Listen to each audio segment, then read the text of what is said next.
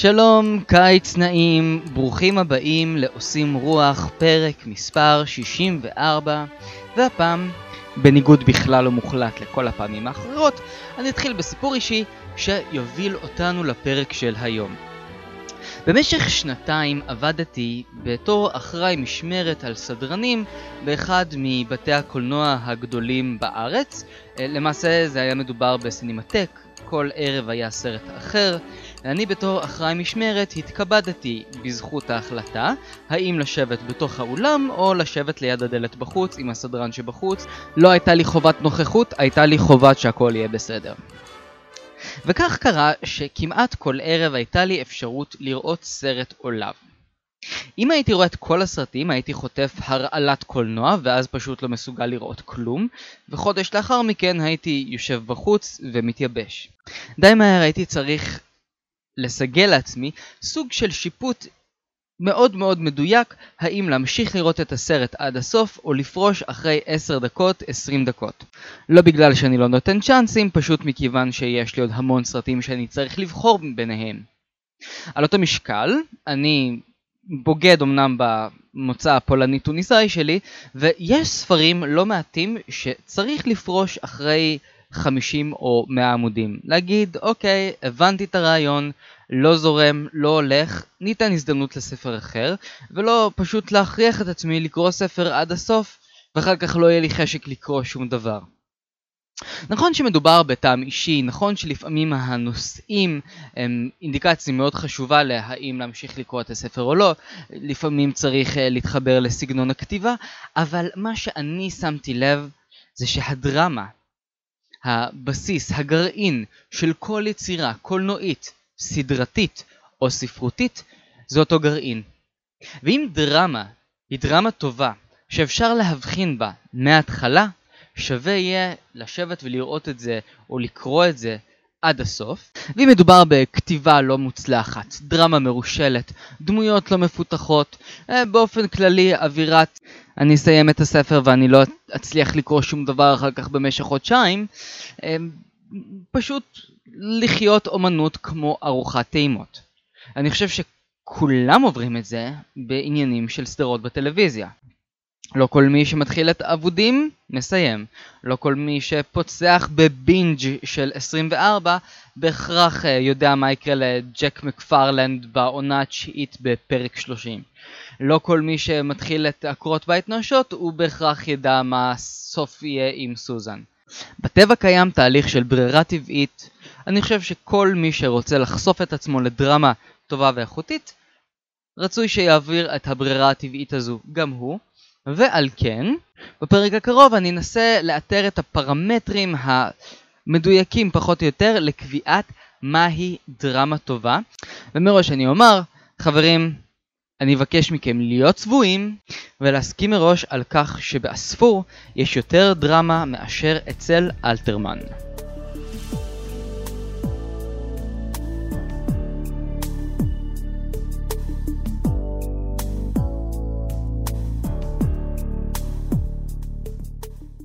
כאמור, אני טוען שיש קשר בין דרמה טובה בקולנוע, בטלוויזיה, בספרות. כשאני מדבר על דרמה, אני לא מדבר בהכרח על דברים שהם קשים, טראומטיים וטראגיים, אני מדבר פשוט על עלילה שמתפתחת היטב. דרמה טובה יכולה להיות קומדיה. קומדיה היא לא ההפך מדרמה, קומדיה היא ההפך מטרגדיה. דרמה טובה יכולה להיות גם טלנובלה טובה. כך שאם אני אסכם את הכל בדקה אחת, דרמה מבחינתי היא דבר שיכול ללבוש ולפשוט צורות, אם זה בתיאטרון, קולנוע, ספרות, סדרות בטלוויזיה, אבל השימוש של דרמה והמטרה של דרמה מבחינתי היום זה להיות המגדלור שדרכו אפשר לראות את החברה במעין איזשהו מבט פנורמי רחב. אחרי ש... בעשרות שנים האחרונות כל מדעי החברה התפצלו לרסיסי שברים של אה, סוציולוגיה משפטית ואנתרופולוגיה ארגונית ובלשנות כללית וספרות גנרטיבית וכל מיני דברים כאלה נורא קטנים כאשר אני רוצה לצפות כמו מאיזשהו נוף אה, מאוד יפה או מאיזה Google Sky או whatever הדרמה היא הכלי לצפות בו על בני אדם. אפילו כשמדובר בפנטזיה או במדע בדיוני, עדיין אפשר ללמוד המון על בני אדם. כך למשל, ג'יי קי רולינג עוד אה, לפני עשר שנים ציירה באופן מדויק מאוד את ישראל של שנת 2016, והמבין יבין.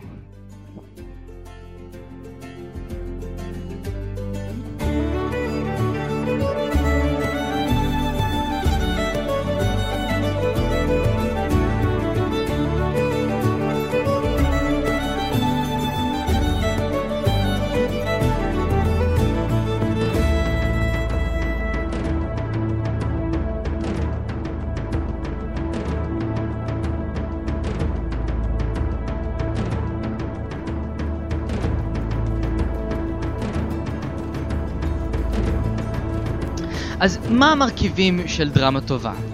שמתי לב שאחד הדברים החשובים ביותר בדרמה טובה זה שהיא מתחילה מההתחלה. זה נשמע פשוט, אבל רוב המחזות לפחות שאני ראיתי, זה דבר שקורה הרבה בתיאטרון, מתחילים בכל מיני העלאת זיכרונות. הוי אחותי, את זוכרת איך את, אבא ואני היינו משחקים ביחד? כן, חבל שאימא נעלמה מהבית כשהיינו ילדים קטנים. זוכרת איך היינו רצים בשדות הפתוחים? מבחינתי כשמחזה כזה או ספר כזה מתחילים ככה, אני חוטף אבעבועות בכל הגוף וממשיך הלאה. זו הייתה דרך אגב מוסכמה מאוד uh, מרכזית בתיאטרון צרפתי, בערך בסביבות המאה ה-19, המשרתות שמנגבות אבק. כל מחזה היה מתחיל באיזה שתי משרתות שאחת עושה חפיפה לשנייה והן מספרות, hmm, האם ידעת שהדוכס אה, הגיע אלינו מגרמניה למרות שהוא טוען שהוא בכלל צרפתי? הו לא, המשרתת מטילדה, לא ידעתי זאת. כן, יש לו סוד אפל מהעבר, אבל איש אינו יודע אותו. אינך יודעת מה יקרה כאשר הסוד הזה יתגלה. ככה בערך כל מחזה צרפתי שני מהמאה ה-19 היה מתחיל, ולצערי הרב, הרבה מאוד ספרים מתחילים ככה. בעיבוד שנעשה לכל החיים לפניו של אמיל אג'אר בתיאטרון הבימה לפני כמה שנים, הצליחו להכניס את כל ההיסטוריה של הסיפור בכל מיני, אה, את זוכרת ש... אה, מה מזכיר לך הציל הבא? אוי, יש לזה ריח כמו ריח בית היתומים שבו היינו יושבים כל יום, טאטם טאטם טאטם. כלומר, דרמה זה לחקות את החיים. ואני בארוחת יום שישי משפחתית בחיים לא אזכיר איזשהו משהו שכולנו זוכרים. את הנסיעה לפתח תקווה, כשנעצר האוטו בדרך והיה פאנצ'ר ואנחנו פתחנו אוהלים באמצע צידי הדרך ועשינו שם פיקניק. המשפחה שלי זוכרת את זה. להזכיר את זה בדרך אגבית באיזה ארוחת שישי זה די מוזר. תנסו את הניסיון הזה בבית ותזכירו איזשהו סיפור שכולם מכירים מסביב לשולחן. בואו נראה האם אה, אף אחד לא ירים גבה.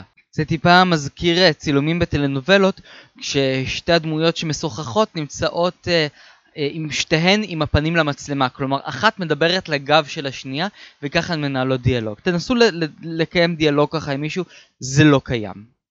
אז דרמה מתחילה מההתחלה. כאשר אנחנו מדברים על אדיפוס, זה קורה כאשר הוא מחליט לחקור מה קרה עם המגפה בעיר ואיך אנחנו יוצאים מהתסבוכת הזו. לא בהעלאת זיכרונות עם יוקסטה על כמה שהחיים שלהם היו יפים פעם יחד. הקיץ של אביה מתחיל במסיבת הסיום של אביה בבית הספר. קפקא פותח את הסיפור הקצר שלו, הגלגול, במשפט בוקר אחד כשקיץ סמסה מתוך חלומות טרופים, ראה את עצמו והנה נהפך במיטה לשרץ ענקי. גרגורי סמסה הופך לג'וק, זה לא מעניין אף אחד איך זה קורה, אבל זה קורה. בספר מצוין שיצא לפני uh, שנה בשם הוא חזר על היטלר שמתעורר בוקר אחד בברלין והופך לכוכב תקשורת הסיפור מתחיל בדיוק ככה הוא מתעורר יום אחד בברלין ולא מסבירים איך זה קרה. עכשיו למה זה כל כך חשוב המאורע המחולל? למה חשוב שהדברים יקרו ממש בהתחלה? כי כל מאורע מחולל של כל סיפור יוביל אותנו בסופו של דבר בהכרח לסוף. אין דבר כזה שגרגורי סמסה יקום בבוקר בתור ג'וק ואחר כך הכל יסתדר כי הוא ירחץ פנים ויחזור להיות בן אדם. כשהכריש במלטעות תוקף בתחילת הסרט, אף אחד לא מצפה שהם יהפכו את הסיפור הזה לאיזה קומדיה רומנטית וישכחו מהכריש.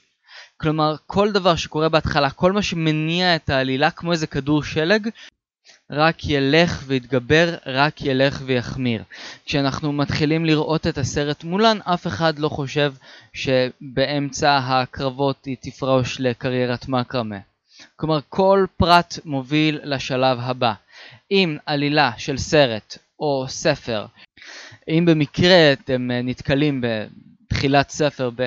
אוי פתאום נתקלתי בארון ונפל עליי איזשהו folder ופתחתי אותו בדיוק באמצע וגיליתי שם שאימא שלי היא לא באמת אימא שלי ואני בעצם נולדתי לזוג מרגלים אה, סובייטים מעבר אז קחו בחשבון שזה לא, לא ימשיך טוב.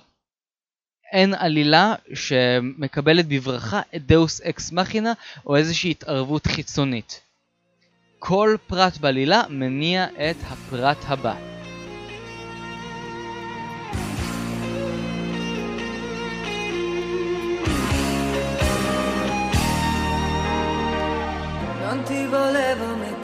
catene, non ho finto di volerti bene, fra la folla una delle tante, il frutto magico di un istante.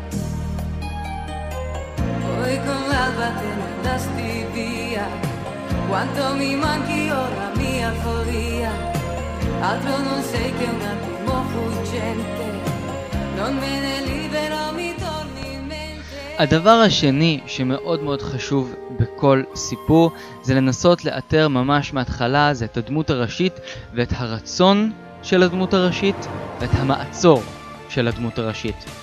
כלומר, אם אני עכשיו אפתח את הסרט, התחלנו לדבר עליו, מולן, אז אנחנו רואים שהחלום שלה, הרצון הגדול ביותר שלה, זה להביא כבוד למשפחה.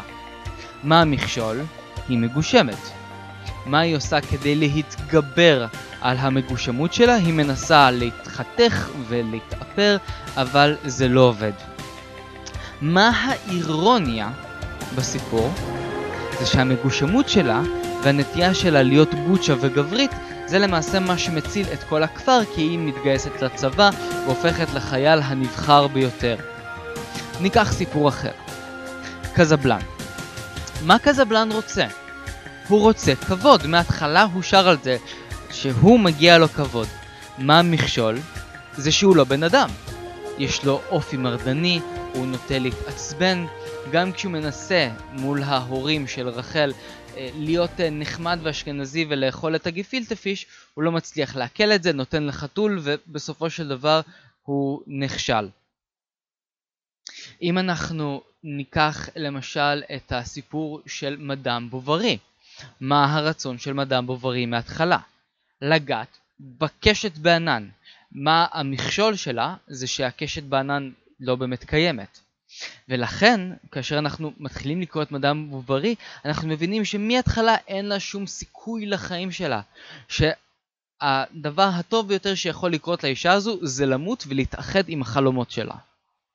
אם אנחנו ניקח דמות כמו אדיפוס, אנחנו יכולים למצוא כבר את השלב השני במה כל כך מעניין וטוב בעלילה שהיא דרמה חזקה ומרובדת. מה אדיפוס מנסה להשיג במחזה אדיפוס? הוא מנסה למצוא את מי שאחראי למגפה שהשתלטה על העיר. מה המכשול? זה שזה הוא בעצמו. והאירוניה היא שכאשר הוא מגלה שזה הוא בעצמו שהביא את המגפה לעיר, הוא אה, מתעוור ויוצא לנדודים ומביא שלום על כולם. אבל כאן אנחנו נכנסים לריבוד. כלומר, האם אדיפוס רוצה למצוא את האחראי למגפה בעיר סתם ככה?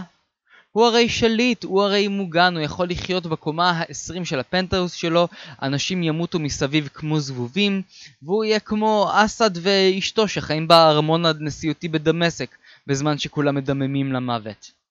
אבל, אדיפוס הוא לא סתם מלך, הוא לא גדל כמלך, הוא גדל אצל איזשהם כפריים עניים אחרי שהביאו אותו לשם כשהוא היה תינוק והצילו את החיים שלו אה, כששלחו אותו למות על איזה הר והוא גדל בתור אחד מאחרוני האדם. וכאשר הוא מגיע למלוך הוא מהרגע הראשון כנראה מנסה להצדיק את המלוכה שלו, להראות כמה הוא מלך טוב, שהוא לא סתם יושב במגדל השן, אלא הוא מוכן לעשות הכל כדי למצוא את מי שאחראי על המגפה בעיר. על כן יש לנו פה ריבוד. כמה לחצים שפועלים על הדמות בו זמנית.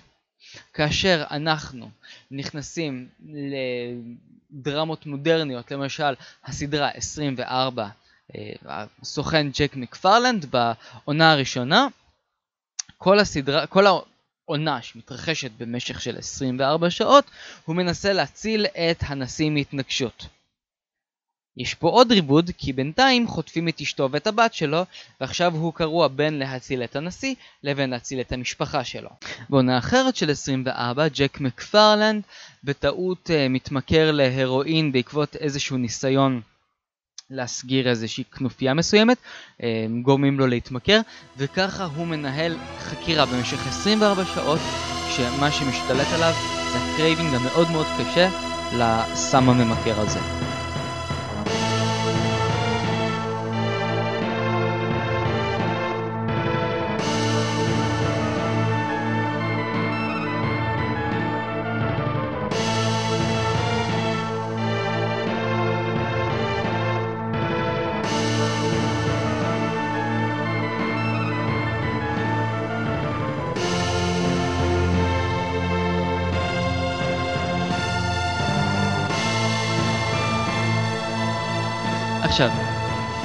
אם אנחנו לקחנו בחשבון שכל עלילה מתחילה איפשהו בהתחלה וכל אה, מעשה מוביל לאיזשהו מעשה אחר והדמויות חייבות להשיג את המטרה שלהן מהרגע הראשון,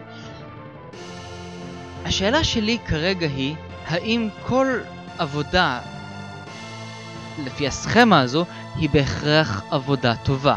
התשובה היא לא. כאשר זה מהונדס מדי, אנחנו uh, יכולים לראות דברים כמו למשל הספרים של דן בראון, או תום קלנסי, או קן פולט, שהם פשוט כתובים לפי נוסחה ברורה מדי. יש פה יותר מדי חומר משמר, זה יותר מדי מדויק, יותר מדי מהוקצע. כמעט ואין מקום לדמיון. הבדיחה הקבועה שלי על דן בראון למשל, זה שכמעט כל ספר שלו כתוב כאילו הוא מכוון אותו לתסריטאים של הוליווד שיהיה להם עבודה קלה וחוץ מלכתוב פנים יום חוץ לילה הוא כותב את זה ממש כמו איזשהו תסריט שמדוד בדיוק לפי כמה שסרט באורך מלא צריך לקחת. כתיבה חייבת להכיל תמיד לפחות 10% גסות, מקום לטעויות.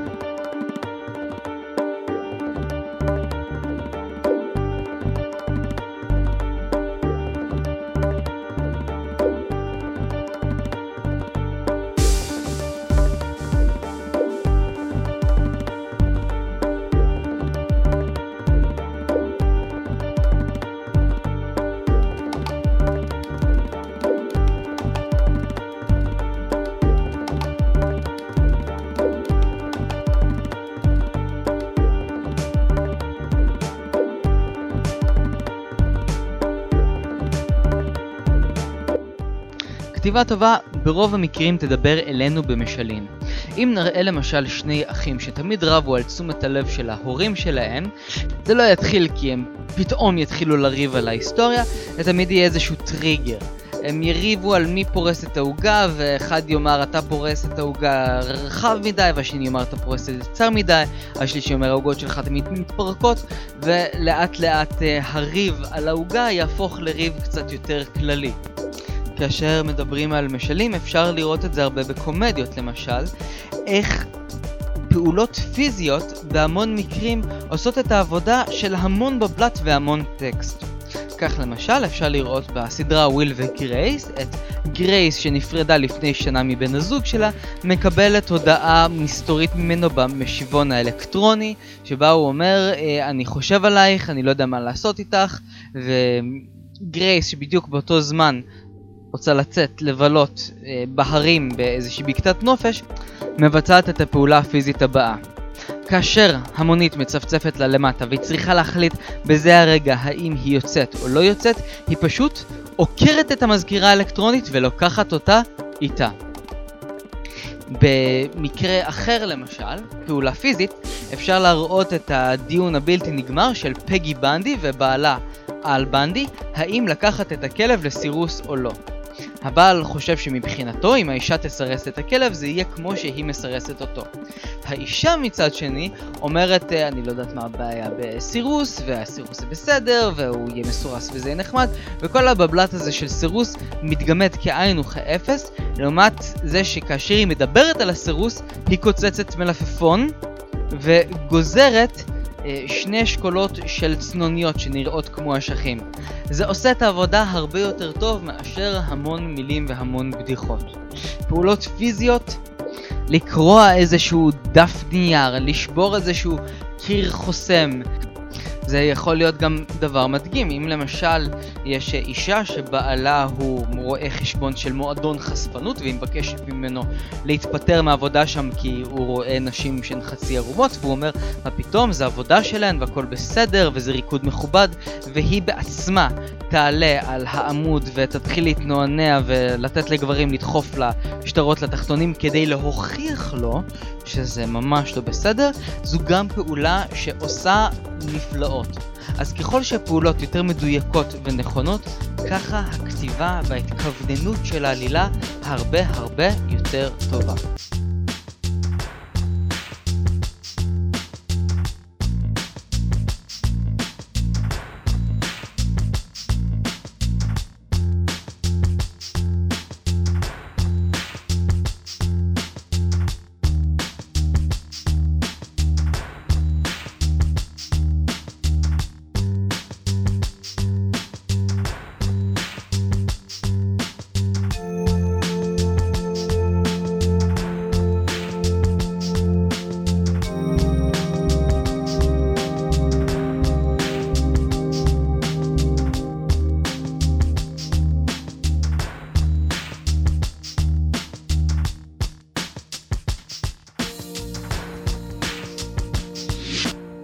בשלב הזה אני רוצה להזכיר שכתיבה רעה היא כתיבה מתעתעת.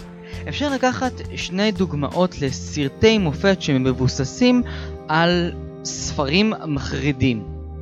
כך למשל, הספר דון קורליונה איש המאפיה, שעובד לאחר מכן לסנדק, ושתיקת הכבשים הם שני ספרים מתחת לכל ביקורת שאני לא מבין איך מישהו חשב בכלל להפוך אותם לתסריט.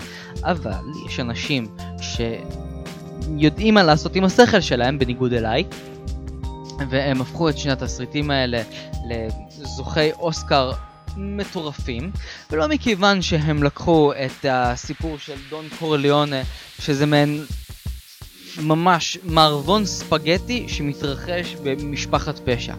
אבל הם זיקקו משם את הרצונות, את הכוונות, את כל הדברים שהופכים לדרמה טובה, ועשו סוג של טרנספורמציה. ככה גם בשתיקת הכבשים. הם פשוט לקחו זכוכית מגדלת והפכו את חניבל לקטר מסתם פסיכופת לאדם גאון שהגאונות שלו מביאה אותו לכדי מערכת ערכים ששונה לחלוטין ממערכת הערכים של החברה ובסופו של דבר הם גרמו לעלילת הדמקה של הספר להפוך לעלילת שחמט בסרט. עיבודים לקולנוע דרך אגב לא חייבים בסופו של דבר להיות נאמנים למקור. כך למשל, הסרט אולי המוצלח ביותר של השנים האחרונות, פרוזן, מבוסס למעשה על מלכת השלג. אבל במקום להציל את האח מהמכשפה הרעה, היא הפכה למישהי שמצילה את אחותה מעצמה. פשוט לקחו את כל העלילה, שינו אותה לחלוטין. האם למישהו אכפת שזה היה צריך להיות מבוסס על איזשהו סיפור של האנס קריסטיאן אנדרסן? לא ממש. לא מעניין אף אחד, העיקר שפרוזן זה אחלה סרט וכיף.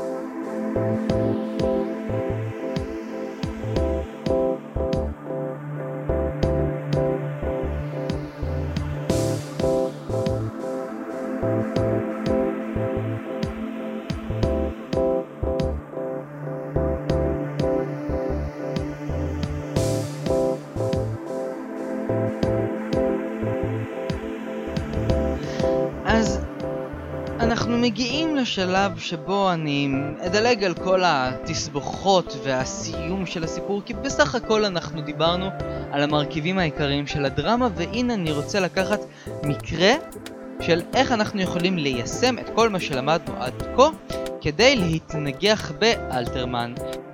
לא, אני לא שתול של נתן זך, אבל בהחלט אני רוצה לומר כמה מילים לגבי המשורר אולי הגדולים ביותר שהיו לנו בארץ. אלתרמן כתב מקמות נהדרות. והוא ידע לחרוז טוב יותר מכל דובר עברית בעבר ובעתיד. הוא היה פשוט פנומן, הוא שלט ולש בשפה, אבל הוא לא הבין היטב בדרמה. ולראיה, נסו לקרוא את פונדק הרוחות. נסו למצוא את הרצונות של הדמויות. נסו למצוא איזושהי עלילה, דרמה. אין שם. זה לא קיים. כאשר מנסים היום להעלות בכל מיני תיאטראות חובבים את פונדק הרוחות, אפס. מקצרים פה ושם, ומנסים להדק קצת יותר את העלילה, וגם אז זה לא מאוד מוצלח. גם המחזה, כנרת כנרת, לא ממש אה, חביב על מנהלי התיאטראות בארץ, ולמרות שזה עלה לפני כמה שנים בתיאטרון החאן, בסך הכל מדובר במחזה שכמעט ולא קורה בו כלום. סטטיות. אבל לא סטטיות uh, יפה ומעניינת כמו של ג'יימס ג'ויס, פשוט סטטיות של בן אדם שלא יודע ליצור דרמה. והנה ניקח דוגמה אחרת של נתן אלתרמן שכן יודע ליצור דרמה. אנחנו דיברנו על זה לפני כמה חודשים בשלמה המלך ושלמי הסנדלר. שזה מחזה מאוד מוצלח, מחזמר נפלא עם שירים נהדרים ואפשר לזמזם אותו עד מחרתיים. וסיפור שאם נכווץ אותו מדבר על הדבר הבא. נעמה, אשת של מאי הסנדלר, מאוד מצרה על כך שהבעל שלה כל היום מתרוצץ בין השווקים בירושלים ושותה לשחורה ולא מספק אותה מינית והיא מאוד אומללה והוא גם לא יודע לתפור נעליים כמו שצריך והם עניים מאוד. משבר! מה קורה עכשיו? אה, המלך מתבלבל עם שלמאי הסנדלר, הם מתהפכים בתפקידים, שלמאי הופך אה, להיות המלך, היא הופכת להיות אחת מבנות הארמון, היא מגלה שהחיים בארמון לא כל כך נוצצים, הוא מגלה שלהיות מלך זו עבודה יותר מדי קשה. הם בסופו של דבר מוצאים את עצמם שוב מחוץ לארמון, מבסוטים ושמחים ממה שיש להם, וככה הם עשו closure ובמקום טיפול זוגי, ההרפתקת הארמון הזו הפכה אותם שוב לזוג מאושר, וכן הלאה וכן הלאה, להמשיך עם זה נוכל. כלומר, כל העלילה כאן היא עלילת משל איך זוג הציל את הנישואים שלו. העניין הוא שכאמור שלמה המלך ושמאי הסנדלר זה בכלל לא של נתן אלתרמן, זה למעשה מחזה של אה, סמי גרונמן שכתב את זה בגרמנית, זה עלה רק בארץ.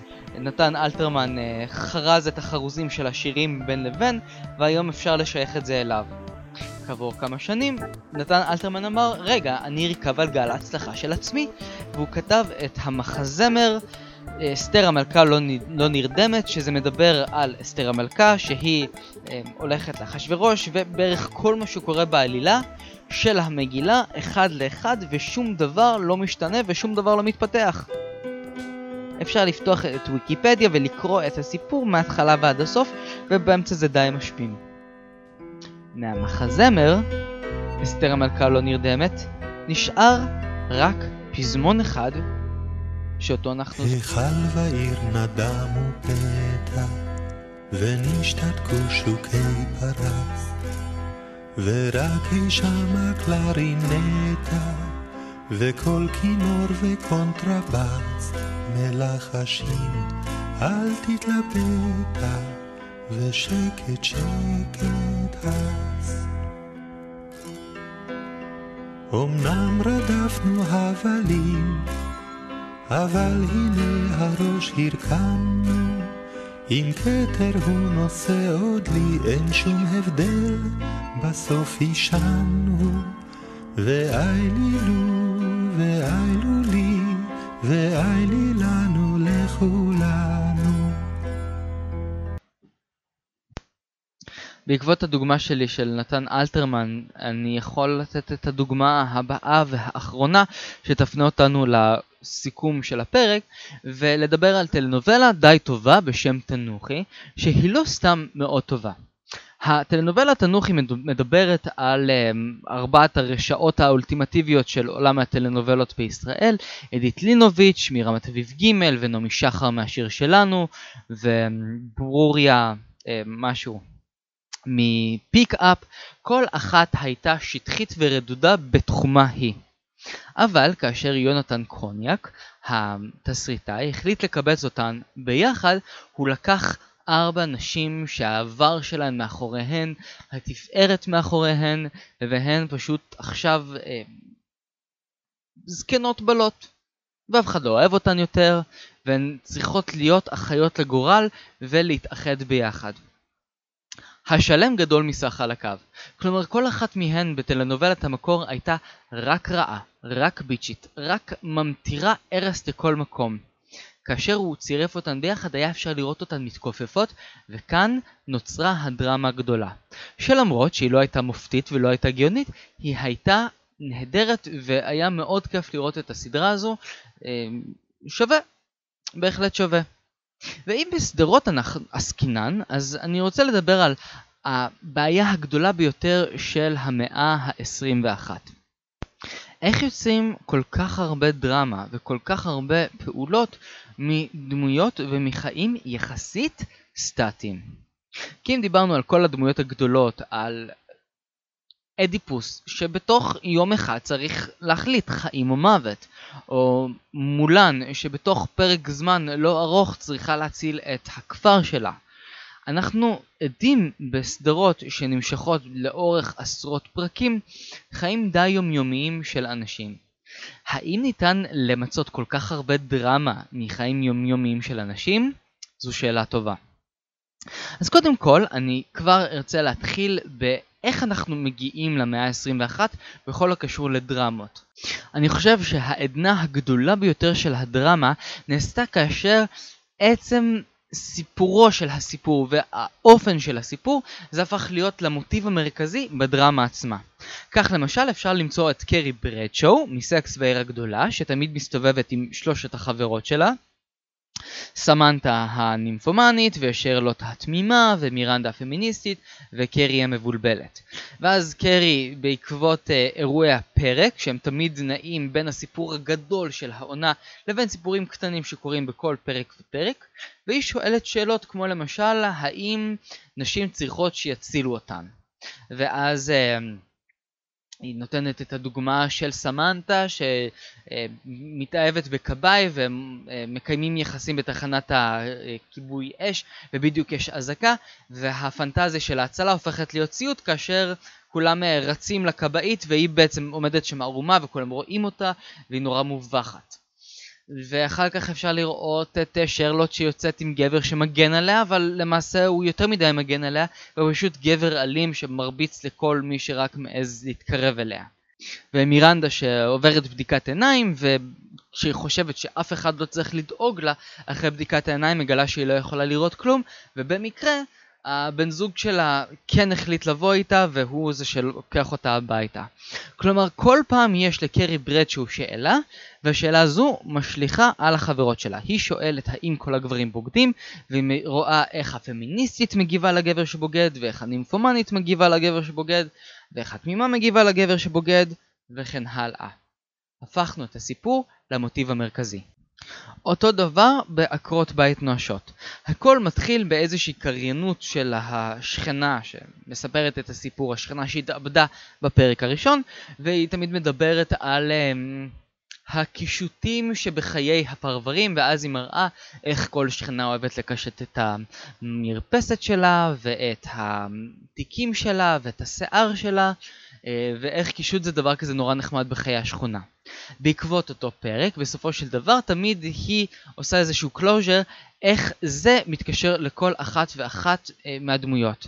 איך זו שמקשטת את העוגה מנסה להסתיר את החוסר יכולת שלה אה, להיות עקרת בית טובה והיא עוסקת אה, בקישוט כדי להסתיר את זה שהיא עקרת בית רעה מאוד. ואיך הם, האימא שהילדים שלה מטורפים ולא יושבים בשקט דקה אחת מקשטת, מקשטת להם את המחברות שלפחות המורה תראה שהמחברות מקושטות ולא תגרש אותה מבית ספר. אה, וזו שהקישוט מבחינתה זה איזשהו קיץ' מטורף שמשליך על זה שהיא פשוט שבויה בחלומות ומבחינתה אה, נסיך הקסם ידפוק עוד רגע בדלת. כלומר כל דבר להפוך מהאישי לכללי. במקרים אחרים היו מי שהוציאו את הציר של העלילה מהמקום, כמו למשל בסדרה המופתית סיינפלד, שזה היה show about nothing, במשך אני חושב תשע עונות, לא התרחש שם כלום, לא זז שום דבר, ולמעשה כל הסדרה, המהות שלה זה ששום דבר לא יקרה. לא רק בקומדיה דבר כזה קרה, אלא גם בסדרה כמו עוז, סדרת uh, בית הכלא, ששום דבר לא זז שם. אנשים מתים, יש שם מחלוקות, אנשים נרצחים, אנשים נכנסים ויוצאים מבית הסוהר, אבל שום דבר לא קורה. הכל נע במעין תהליך היפנוטי שנועד להמחיש לצופים איזשהו עולם שבו אין שום תכלית, ואפשר להשוות את זה לכתום זה השחור החדש, הסדרת אה, בית הכלא של אנשים מהשנים האחרונות, שהיא מתארת דבר אחר, היא מתארת איזושהי מסכת של סיפורים ועלילות קטנות, ומשהו שהוא הרבה יותר מובנה. לעומת עוז. אז הנה אנחנו ראינו עוד נדבך בשלבים של הדרמה, איך עצם סיפורו של הסיפור הופך להיות המוטיב המרכזי.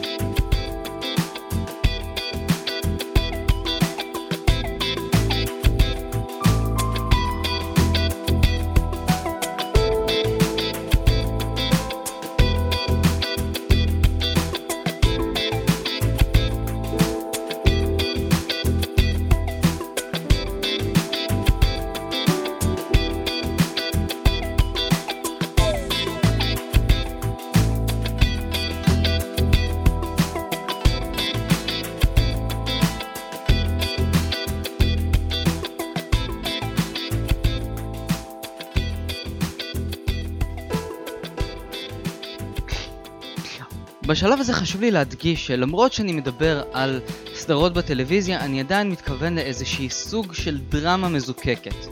עכשיו, למה אני לא מפנה את הרעיונות החדשים האלה על הרומן עם הדפים שאנחנו מריחים וקונים 4 ב-10 בסטימצקי?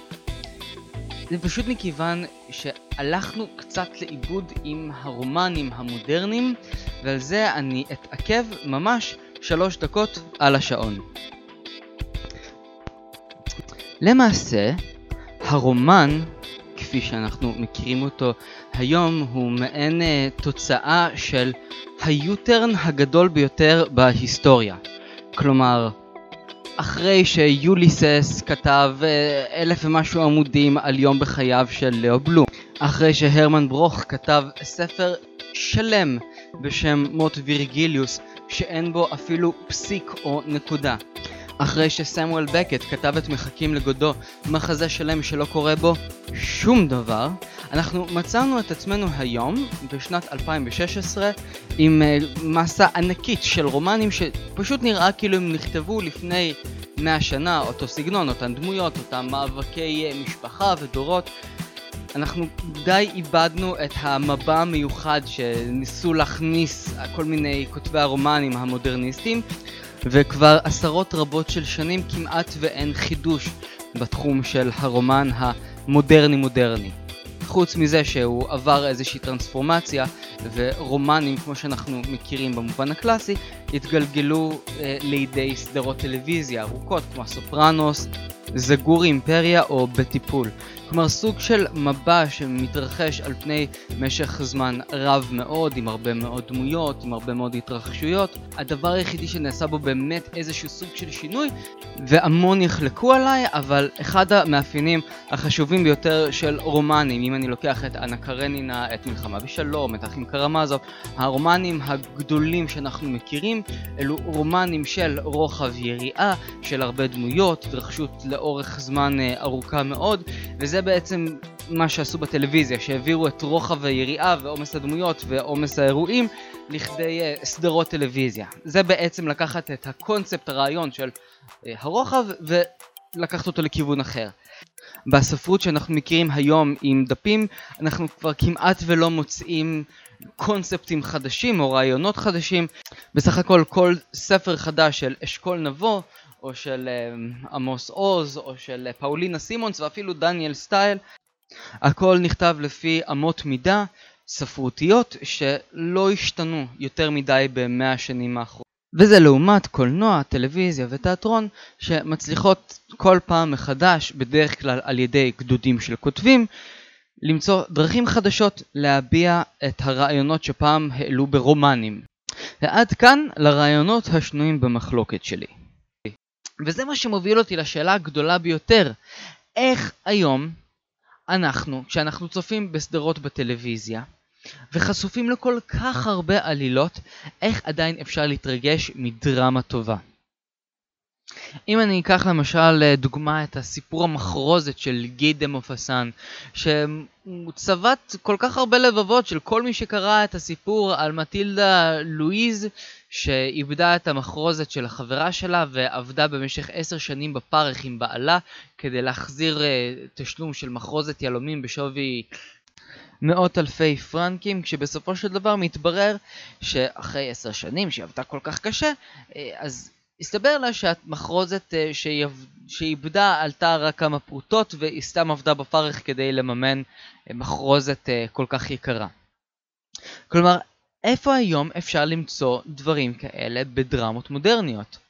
איפה אפשר למצוא רגעים מזוקקים כמו שרל בוברי שנופל על זרועותיו של ליאון רק כדי להריח את הריח של אשתו שזה עתה התאבדה? למעשה, היום יש צבאות של כותבים שדואגים לכך שהדרמה תישאר מזוקקת וגם לאורך עשרות פרקים יישמר איזשהו מנעד רחב של רגשות ואיזושהי דרמה שיכולה להתפתח מבלי שזה יהיה עמוס וגדוש מדי. אם ניקח למשל את הדוגמה של סדרה כמו דקסטר, על אדם שלוקח על עצמו את ה... החובה החברתית לרצוח רוצחים סדרתיים שחמקו מעונש, אז כל עונה מתעסקת באספקט אחר של החיים שלו והניסיון לגשר בין חיי רוצח סדרתי של רוצחים לחיים של איש משפחה. אז פעם אחת יש לו חבר טוב אה, שעוזר לו ברציחות ופעם אחת הוא עוקב אחרי רוצח שמקיים אה, חיי משפחה במקביל הקריירה שלו כרוצח סדרתי אכזרי, ופעם אחת uh, הוא מתחכה אחרי uh, שני רוצחים שהם עובדים uh, כמו ביום הדין, וכלומר כל עונה מחדש יש לו איזושהי עלילת, uh, תת עלילה שמפתחת אותו. בעקרות בית נואשות למשל, כאשר הם הגיעו למבוי סתום, הם פשוט הרחיקו את עצמם חמש שנים קדימה, כלומר בין העונה הרביעית לעונה החמישית הם פתחו פער של חמש שנים, ועכשיו יש לנו שוב ארסנל של התחככויות וריבים וכל מיני uh, שטויות כאלה שלאחר מכן שנפתח את העונה החמישית אז uh, נראה מאין הדמויות הגיעו ומאין הגיעו כל מיני דמויות מסתוריות שלא היו שם קודם. כלומר, הנה דוגמה לאיך אפשר לפתח דרמה גם כשהגענו למבוי סתום. באופן כללי, היום הדרמה של אה, שנת 2016 מתמקדת בהרבה מאוד סדרות שמציגות קולאז'ים. כמו למשל בסדרה המדריך לרוצח, שיש שם פחות ופחות דיאלוגים בין דמויות, יש שם הרבה קולאז'ים, כלומר איזשהו רצף של sequence, שהרבה דמויות עושות כל מיני פעולות במקביל, זו הולכת רבה עם החבר שלה, וזה הולך ומתווכח עם ההורים שלו, ותמיד יש איזשהו משהו שמקשר בין כולם. אה, לראות את זה, זה מאוד קשה, אה, אם נגיד אני עכשיו שוטף כלים, כי צריך ממש להתייחס לפעולות ולמה שהדמויות עושות פיזית על המסך. הדבר האחרון שגם כן מתקיים בטלוויזיה במשך uh, השנים האחרונות שאפשר לראות אותו הולם במלוא הכוח אלו סדרות שמבוססות על דמויות של אנשים. כך למשל אפשר לראות במפץ הגדול סדרת uh, קומדיה נהדרת איך האופי של שלדון קופר, שהוא בן אדם כל כך אה, מקובע וגאון שהוא פשוט אה, ילד קטן בתוכו, אה, מגיב לכל מיני תרחישים, כמו למשל זה איך שהוא נהיה חולה, ואיך הוא מגיב לזה שאחותו באה, ואיך הוא מגיב לזה שגונבים לו אותו במקום חנייה, כלומר כמעט ושום דבר לא מתפתח בעלילה, למעט תוספת מאוד חכמה של שתי דמויות נשיות שגיבו את הקאסט של השחקנים והפכו את זה למשהו הרבה יותר פורה. אמ, ובסדרה כמו המפץ הגדול אפשר בעיקר לראות את הדמויות השונות, גם אם זו לא שלדון, גם אם זו החברה שלו שבפעם הראשונה עושה ב... אה, וקס אה, במפסעות, ואיך החברה שלו שהיא חנונית כמוהו מגיבה להטרדות שלו ולניסיונות שלו לשחק איתה ברכבת או לעשות אה, אוהל באמצע הסלון. כלומר, גם התייחסות לאופי של הדמות יכולה להיות דרמה בזכות עצמה.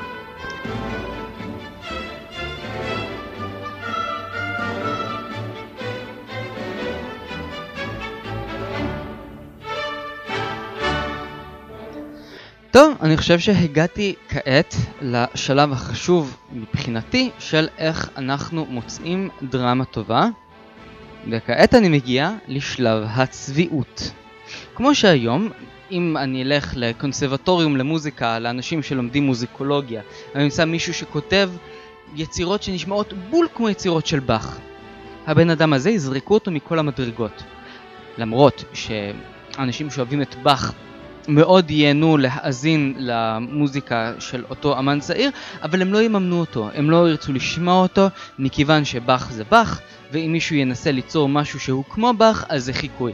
וגם אם לאוזן שהיא לא מזהה היטב, או אוזן שהיא מזהה היטב ונהנית, הדברים האלה נשמעים אותו דבר, עצם המוסכמה החברתית, שאין דבר כזה שאמן מתחיל היום לכתוב כמו באך, שצייר מתחיל היום יצייר כמו פיקאסו, או פסל היום יצייר, יפסל... אה, מי, מי מכיר פסלים בכלל? לא יודע, לא דוגמה טובה. אותו דבר נכון לגבי כל קשת הדרמות. אם אני נתקל בסדרה שהגרעין שלה זה אישה שרוצה לעזוב את בעלה וללכת לחיות לבד, משהו בסגנון של בית הבובות של איפסן, מצטער, עברנו את השלב הזה בהיסטוריה שלנו. הלאה. כאשר יציגו לי בתיאטרון דרמה אה, מרגשת על משפחה עם איזה סוד אפל, סליחה. ארתור מילר מיצה את זה עד תום, סחט את הסמרטוט הזה לגמרי, עברנו לשלב הבא. ברגע שיציגו בפניי איזושהי קומדיה בטלוויזיה, שיש איזה קונספט של משפחה וכל מיני ריבים ומחלוקות אה, במשפחות וכולם מתחבקים בסוף, סליחה, עשה את זה כבר ביל קוסבי, אנחנו ממשיכים הלאה. אם אני אתחיל לקרוא ספר על מישהי מטורללת שמתחתנת עם פוץ והם הולכים לגור באיזה עיירת ספר והיא כל הזמן רואה אנשים מתאבדים על פסי רכבת עד שהיא בסופו של דבר מבינה שהמוות הוא מה שנאה לה, אני אומר אוקיי, זה יכול להיות אחלה רומן, אבל עצם זה שיש פה יותר מדי משקל מטולסטוי ומאנה קרנינה, אז אני יודע לומר לא עכשיו, מספיק. ראינו, צפינו, נהנינו מאוד, זה יכול להיות כתוב נהדר, אבל רטרו יש רק בבגדים, לא בדרמה ולא בציור. ובזאת סיימתי את שלב החינוך לשחצנות שלי.